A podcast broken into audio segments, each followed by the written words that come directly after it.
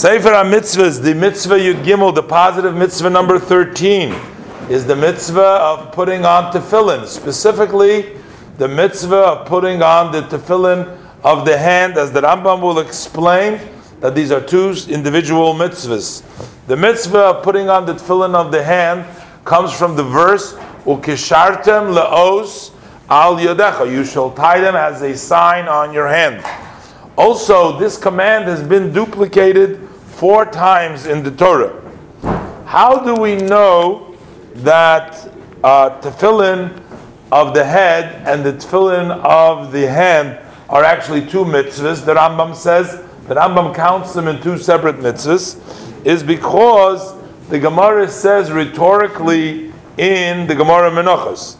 The Gemara says that should one one only have tefillin shel rosh shel yad, he has only one tefillin should he not put on one without the other one? Uh, and should only place them when he has them both?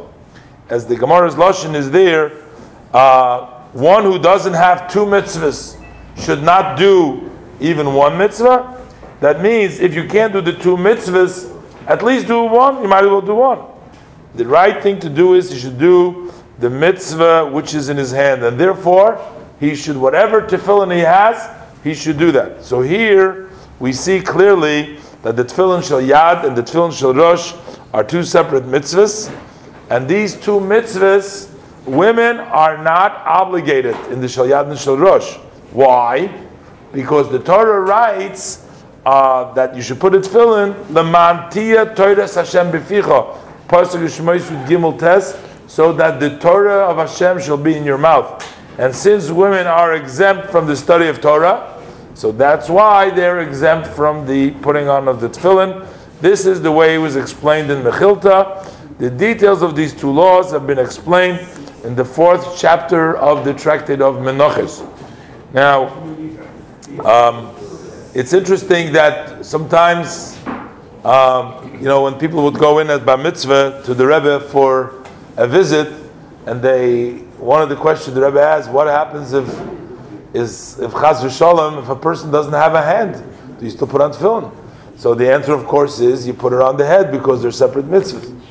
And sometimes people used to say that the Rebbe said, "What happens if you don't have a head?" so kids usually would respond, "Well, that means that he's dead." And the Rebbe said, "No, you're not supposed to say dead. You're supposed to say that he's not alive." And the Rebbe would correct them in the in the language and what is said. But uh, I had an incident you know, as a Chabadnik, you know, we put on tefillin uh, with uh, when you get the opportunity. So I, this is a fellow that I put on tefillin several times with already, and as I'm putting on the tefillin, the guy tells me I have a bad hair day today. He says, "Oh, time maybe to change my." he had a wig on his head. You know, you can't put tefillin on top of that. That's not really. That's not really a hair. So I didn't realize, but I figured at least I did the mitzvah the shel yad because it's a two separate mitzvah. But luckily I didn't make a separate bracha on the shel rosh.